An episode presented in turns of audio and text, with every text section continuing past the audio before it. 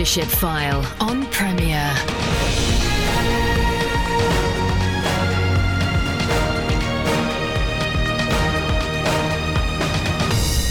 This is the Leadership File, bringing you conversations with leaders and experts on leadership themes. I'm Andy Peck, your host, and whether you're listening live or one of the many thousands who listen via a podcast, it's great to have you along. This week we're doing the second part of a conversation I had with Nick and Marjorie Allan. Nick and Marjorie are the authors of a book, The XYZ of Discipleship Understanding and Reaching Generations Y and Z. In the first show, we reminded ourselves that Generation Y is those aged 24 to 39, and Generation Z those 6 to 24. And Nick and Marjorie have spent the last 25 years or so ministering particularly to that age group, more recently in the Well Church in Sheffield. Uh, so, Nick and Marjorie, you, you mentioned the importance of having the correct lens to observe generations Y and Z in your book. And there are some typical traits that seem to be anti authority, anti gospel. We talked about that in the previous show a little bit. Um, yet many provide potential connection points with God. So perhaps you could kind of survey the, the challenges and the blessings of, for those of us in the Generation X group who are seeking to minister to Generation Y and Z. That's a really good question, Andy. Uh, I think we've learnt a lot as we have spent time out on the city streets of Britain today. So we could be hearing uh, a narrative that tells us that this generation are missing from the church, uh, they have no biblical understanding, they're not interested, and it's a bleak picture.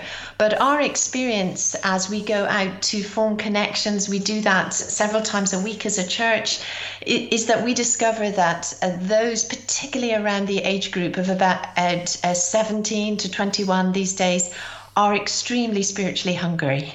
Uh, they, they have a great longing to connect with God. Uh, that the conversation that we repeatedly have sounds something like this My parents uh, didn't do church. Uh, or dropped out of church, etc. My grandparents did. And uh, I've been thinking about faith recently, and I've been wondering about God and where I fit. And right there is a door. They're open to experience God, to allow us to pray for them. They're open to coming to church because they have, uh, a, a, they certainly don't have a negative view of church because they've never been before. Um, so we've noticed that in recent years there's been a huge shift as we reach out to this generation. And so I think it's it, it, the first thing to see is that there is an opportunity for the gospel and they are spiritually um, hungry.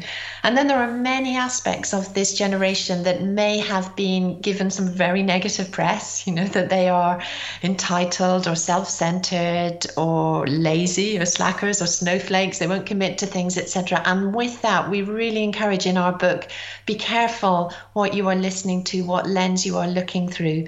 Um, so, for example, their attitude to work and commitment.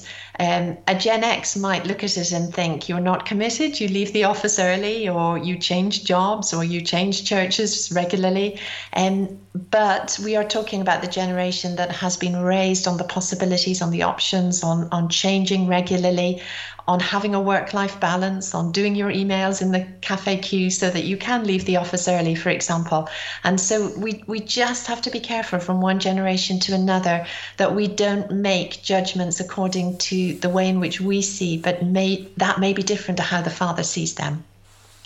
And, and I think, Andy, the um, there's a temptation to say, oh, you know, uh, the young generations are are against the gospel or, or, or anti-authority or you know they've rejected church. Um, and we talked uh, in our last episode about the way that Jesus discipled, which was to ask questions and basically to say, "Follow me," you know, come and see. Uh, uh, and actually, if we switch the way that we view the generational change that's happening around us, if we switch our lens, um, let's let's look at it in a different way. We're talking about people who who are attracted to causes. Um, in the environment is huge. Racial uh, issues are huge uh, inclusion is is huge, and so on. Social justice is is huge. The um, people are cause driven uh, in the younger generations today, and I see that as a as seeds of the gospel. Um, and if the church is bold enough to say, "Hey, you know what? We have a cause. It, it's the life and the t- and uh, the transformation of Jesus Christ in our lives and our society. That is the greatest cause that we can sign up for." Um, it's actually a fantastic opportunity. Let's find the connection points between the gospel and the current culture, rather than kind of seeing where the jarring points are and definitely connecting with people's passion. You know, uh, my children believe they can change the world, and they're actually quite grumpy with Marjorie and me for not having changed it enough so far. you know, yes. um, and and they really have self belief uh, that this is the, this is their generation to change the world, and, and why is everybody else not on the same platform? Well, Christians are called to change the world. Uh, you know, in the, in the most healthy way possible. And so that is a cause that we can call people into and not be afraid of that as a church. Yeah. I think with that, the, the big challenge for us as leaders and as those who disciple others is are we really painting a picture of the kingdom? And as they mm. look at my life, do they see the greatest adventure to be part of? And uh, I, am always reassessing things. That's a good question to ask oneself. If not, why not? What, what do we need to change to be to to really follow Jesus because he's the, the greatest adventurer there is on this planet available. So it's mm. introducing people to him. I, recall um, interviewing Bob Mayo, who's written a book about millennial generation, and he'd done some survey work amongst the Anglican Church as to why people, particularly with the millennials, had, had, had left. And he said that in many cases, people had not rejected Christianity; they just kind of drifted away into a um, into working life and just not had time for God. And and it was a kind of it was the kind of help to, to the church to realize that that actually there's a lot of folk who could be rekindled if they had a cause to follow if they could be um, energized towards something that matters. For, for them church had not quite grabbed them in a way or if you like god had not grabbed them or they'd not allowed god to grab them. And so what you're saying uh, makes absolute sense of that conversation from some years ago yeah, yeah, That's, that's interesting, Andy. And I think in this current um, post lockdown season, COVID season, uh, people are reassessing life, mm. aren't they? And they're considering their priorities and where maybe they were too busy choosing different things with a fear of missing out, or the church was too busy with activities. That's one for us to consider what we're actually calling people into. So there is an opportunity now for us to do things differently uh, as we move forward book speaks of the, the importance of community and um, certainly re- reflecting on uh, people in my son's generation, Generation Z. Um, I mean, if they entered if they entered church and heard the church's classic conservative teaching on on many moral issues, they'd be aghast and unlikely to want to join. But if close friends who they trusted invite them along and can help them interpret what can be sometimes seems as harsh teaching, it's a whole new ballgame. And it just struck me reading your book that people connect with church in all sorts of ways, but your book emphasizes uh, community. You have this uh, this Tuesday tea that sounds fascinating, uh, and discussion, and, and that's going to resonate particularly with this generation. If they're coming to a church cold, they may they may come and go away again thinking, "Crumbs, what are these people about?" But if they're coming into community, there's a different kind of atmosphere going on. Absolutely, Andy. I think creating environments where it can be relational. So, this generation, as Nick has mentioned, are the feedback generation. They'll tell the university professor how he could do it differently uh, at the end of the lecture, and that is very different uh, to how things were when I was at university. Uh, they're used to environments where they can ask questions, and everybody's opinion, as Nick mentioned, is, is on a level playing field. Um, so, if we as the church create environments such as those, whether it's in our communities, our missional communities. So we really emphasize eating together because e- eating around a table breaks down barriers, creates friendship, allows people to be real and ask those questions, but also allows us to speak from our hearts and to speak truth uh, as well, where there is, a, you know, there's a place for that. So we um, encourage that in community life. In, in our church premises, we have open cafe nights as well, where we might look at different subjects such as marriage or relationships and uh, allow people to come in. We have sometimes a panel of people and they speak from their lives, and sometimes people's story is very important. Uh, uh, and then people can ask questions. So it's allowing environments where people can ask questions. I think we achieve more on those nights than maybe if we went out on a Sunday and directly preached on some subjects. Yeah. So, in some of these um, more difficult or contentious issues, as it were, um, uh, we attempt to approach them like that. We say that we're going to talk about this within the context of family. And within those contexts, we will draw people to the scripture and we'll absolutely share how, how we see things according to um, uh, Jesus Christ, but within that relational environment. Yeah, I think relationships massive, and so is experience. This is an experiential generation. Uh, uh, these are people who are used to uh, kind of theme parks or, or pub crawls and anything that involves interacting with it, with people and having highs and lows. Uh, uh, and so I'm I'm always actually very confident when a new young adult comes uh, across our church threshold, say on a Sunday night, and they're looking a bit like rabbits in a headlight, and it's like, yeah, this is weird, and I can't get away from that, but come and see. Uh, actually, come and experience the presence of God which dwells when God's people gather. And that I'm really confident in. God is, you know, He draws people to Himself through the power of the Spirit. And actually, one of the things we've done is seek to show the Spirit in action. And so, um, uh, the kind of uh, ministry time that one might have at the end of a service where you lay hands on someone and pray for them to be changed and so on. We've actually uh, found ways that we can introduce people who walk up and down our street on a Friday night. Um, uh, on outside the church, for example, which is next to all the cafes and the bars in, in one of the busy streets in Sheffield. Uh, and we actually say, hey, come on, do you want to encounter God? Do you want to experience a, a supernatural touch of the living, divine God?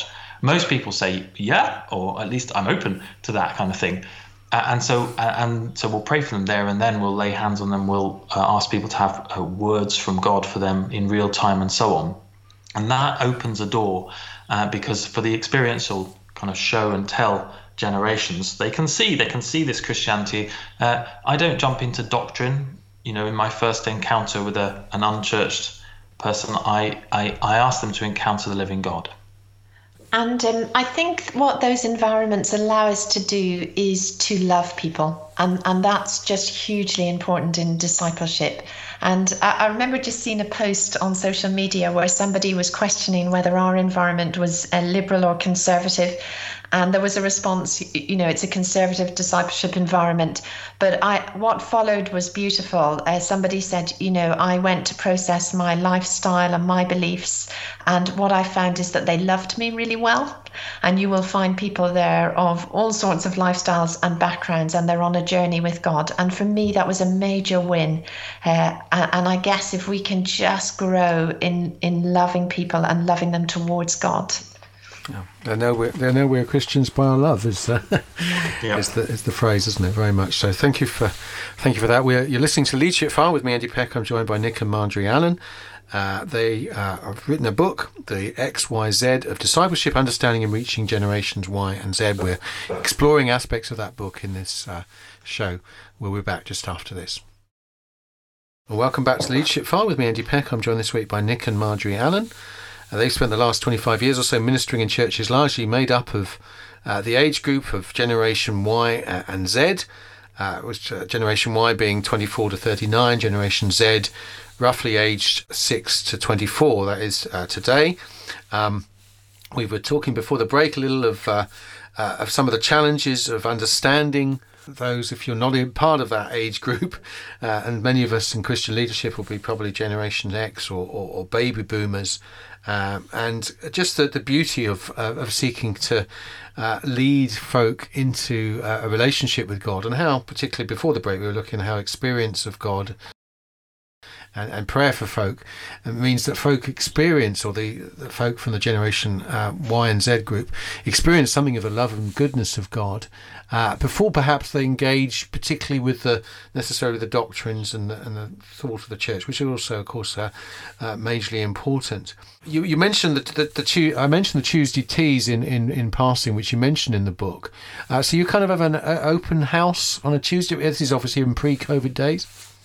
This was indeed pre-COVID Day. So uh, we just marked out uh, one day of the week where we would know we'll all be at the table a, as a family at a certain time because we found lots of nights are very busy in family life. Listeners will probably be aware of this. There's the football and the swimming and the music when you have teenagers. So it, we always sit down to a family meal together. But if we have one night that we know we invite others around the table, um, that that's just hugely helpful the children have an expectation. There will always be uh, people around our table, extra people. So there are some regular people that might come every Tuesday, and then there are people that maybe we want to draw into closer orbit with us and, and just allow them to experience family or maybe have uh, a greater depth of relationship. So it's very helpful to make a plan around a heart value. I have found over the years that um, I have I hold the value of an open home. I'm Irish, and so uh, in Irish culture, people drop by all the time un- and unannounced and uninvited. Um, but practically, that doesn't really happen in Britain today. And if I'm to hold that value, I have to create a structure and a plan around it. Otherwise, it's just something in my heart and it doesn't actually happen. So I think it's important for us to think about how and where and when are we going to disciple people. It's the best use of our time, but without structure to it, uh, so both Nick and I also have um, small discipleship groups where we invite young men and young women in for a season to just spend time with us and we process life and what God is saying and we ask them what He's saying to them. It's very simple. I'm doing those on Zoom at the moment. And um, uh, those times, maybe it's once a month or once a week with some groups, uh, allow me to have that greater depth of relationship. Uh, and it, there's cost to it in terms of my diary, but it, I have found it is the best use of my time. It sounded very idyllic. Your your mum continually baking cakes and uh, making bread and stuff. It must have been a quite a a, a very uh, pleasant place to grow up.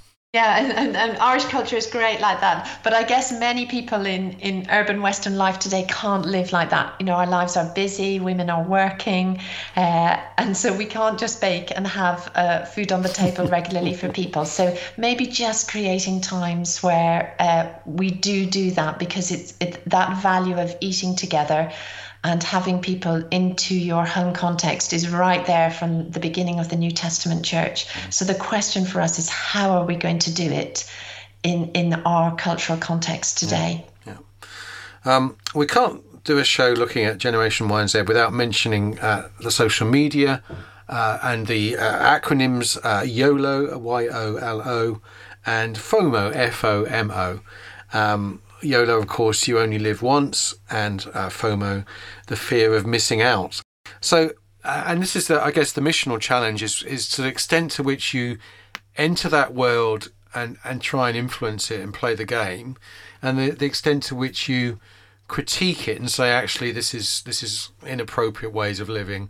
We want to offer a, an alternative, or whether there's a bit of both. I don't know what how you react to that, the, the kind of social media challenges. Um, the simple answer to that, Andy, for me is yes. Uh, we have to engage in those spaces. Um, that is it. The digital space today is not just an alternative. It's not just something that someone might turn their phone on once in a while and have a look at. People actually inhabit, they live in a digital space today. So there's there's conversations and opinions flying around all the time online, on the phones, on YouTube, and so on that one never has in person. Uh, and and so the the church um, we talk about uh, the the when when you're ordained as an Anglican minister, I I, I happen to be a Baptist minister, but um, when you're ordained as an Anglican, um, you you're one of the calls upon uh, a vicar is to proclaim afresh the gospel to each generation, and and that's the call for each of us. And if we're to proclaim the gospel afresh, we have to find the ways that that speak the language of the people that we're trying to reach and that simply is is the digital space. It's the social media. Um, when we, we, we actually planted a church five years ago, it's called The Well in Sheffield, and we decided to engage and actually pay for a social media person to help us to do that uh, from the very beginning. Uh, and so, you know, um, I'll tell you why, Andy. I'll tell you, it's so important because um, social media is discipling the next generation all the time. Um, and so the question is, how is the church going to disciple the next generation? And and B, yes, it can be an alternative voice, but it has to engage in that same space. Otherwise, my teenagers and the 20 somethings around me, they'll be bombarded with their Snapchats and their TikToks and Instagram and so on. And uh, you know, there's a million podcasts out there. Um, and actually, the church has to be louder, not quieter, in that space than it's ever been before. I, re- I really believe that. Yes, it's we, we were talking about discipleship, and people presume that that's that's a Christian thing, but everyone is being quotes discipled. They all That's right. They're all imitating someone about something. They all have an aspiration. It's just some sadly those aspirations uh, are not not healthy ones or helpful ones, and um, yeah, uh, it's, it's. But you are right, uh, Andy, as well, that there is the balance there. So, uh, as Nick has said, we absolutely want to be a, a leading voice in that realm. Uh, I guess, as well, though, as we disciple young people, we do want to open their eyes to the reality of social media and where it leads people and that is regularly into much brokenness Yeah, and yeah. so talking about that and having an experience of that and speaking right into that is hugely important so as a church we have just been focusing over the summer on the holy habits how we deepen our relationship with god in this post lockdown time. And so there was an opportunity for us to look at silence and solitude, which in many cases today just never happens. You know, people wake up and immediately are on their phone and looking at the latest opinions and voices, etc., and go to bed with the phone and are even woken up in the middle of the night by text, etc. And so we looked at how our lives changed with the introduction of the smartphone and what it might look like to make changes and not be driven by this um, piece of machinery that we we live with uh, on constant reaction to um, and make changes as disciples of Jesus. And that's been quite a significant one for some of our young adults to actually consider their lives and what does it look like to be countercultural today. So I, I think that is what you were alluding to. There is tension there to be right in the middle of the social media but also call people to live in a different way. Well, as, as we're coming to a close, um, just to, I mean, congratulations on the references in the book drawn from uh all sectors of the evangelical and charismatic worlds. Um, I was kind of glad to hear and, and to read. Um, any books or writers that, that have stood out for you as you've been researching and thinking about these issues? Yeah, um, there are a couple of books I'd, I'd recommend. One is about uh, Generation Y, one is about Z. So uh, there's one called Leading the Millennial Way, and that's by Simon Barrington and, and, and Rachel. It's better to Google her surname. It's kind of Leachford, but uh, Leading the Millennial Way uh, is is just a. It explains uh, why why Generation why the millennials are the, are the way they are, and, and how we can lead them well. Uh, and then um, there's one called Meet Generation Z by James Emery White. Um, he's great, uh, and I think that's actually from a US perspective. But uh, again, it's called Understanding and Reaching the Post-Christian World. It's it's understanding wh- wh- where people are at and, and how do we um, how do we engage them with the Christian message. Uh, nevertheless, Uh, there are also some voices uh, today that are significant for the church uh, in the Western urban context in terms of discipleship. So uh, we like very much John Mark Comer, based in Portland in the USA. Oregon. And he's written a number of books. Uh, the, the most recent one, The Ruthless Elimination of Hurry, where he looks at what it means to be a disciple uh, in today's generation, and also Mark Sayers, uh, based in Melbourne, Australia. And they're just key voices for the church today. He's written uh, Disappearing and Reappearing Church are his titles, and they're worth a, a read as we consider things, certainly for church leaders. Fabulous. So, just if you look, if you've been looking for a pen uh, and wanted to take a note of these, so uh, Generation Y, uh, leading the millennial way. Uh, Generation uh, Z one was uh, Meet Generation Z by James Emery White. Um, and then other voices included John Mark Comer's his book Release, the, Relu- the, Reluth, the Ruthless Elimination of Hurry, and then Mark Sayers Disappearing and Reappearing. Yeah, two books: Disappearing Church, Reappearing Church, Oh, and they okay, do just- a brilliant podcast uh, as well. If you just look out for them for a podcast that they, they do together, Hmm. um, it's excellent. Fabulous. The, the, the podcast is called This Cultural Moment, and that's very helpful in asking the kind of questions we've been looking at this morning. Brilliant. Well, you've you- we're in your debt. Thank you so much for all all your insights and for and also your book, of course, which I encourage people to. To, to, to find the book is called X Y Z of Discipleship Understanding and Reaching Generations Y and Z. I was able to uh, skim most of it uh, in preparation for this, and it's well worth uh, a look. And uh, I, I know I particularly you know warm towards your discipleship part in the first section, which uh, if you're not uh, familiar with the concept of of discipleship and um, and, and all that is possible within that, then um, it's, a, it's a very good primer for you in the, in the start of the book. So thank you very much uh, for being my guest and for that book. Thanks, Andy. That's Thank really you. encouraging to yes, hear. it's been great to be bless with you guys. you. Mm. Okay. Good. Well, do um, uh, log on to Premier's website and you can listen to archived versions of Leadership File, of course, including this one in due course. If you don't already, log on to wherever you normally get your podcast and you can listen to this as a podcast. Many thousands uh, download this show every, every week and uh, obviously listen whatever time of the day. So, uh, this is Andy Peck saying goodbye and uh, thanking you for joining us.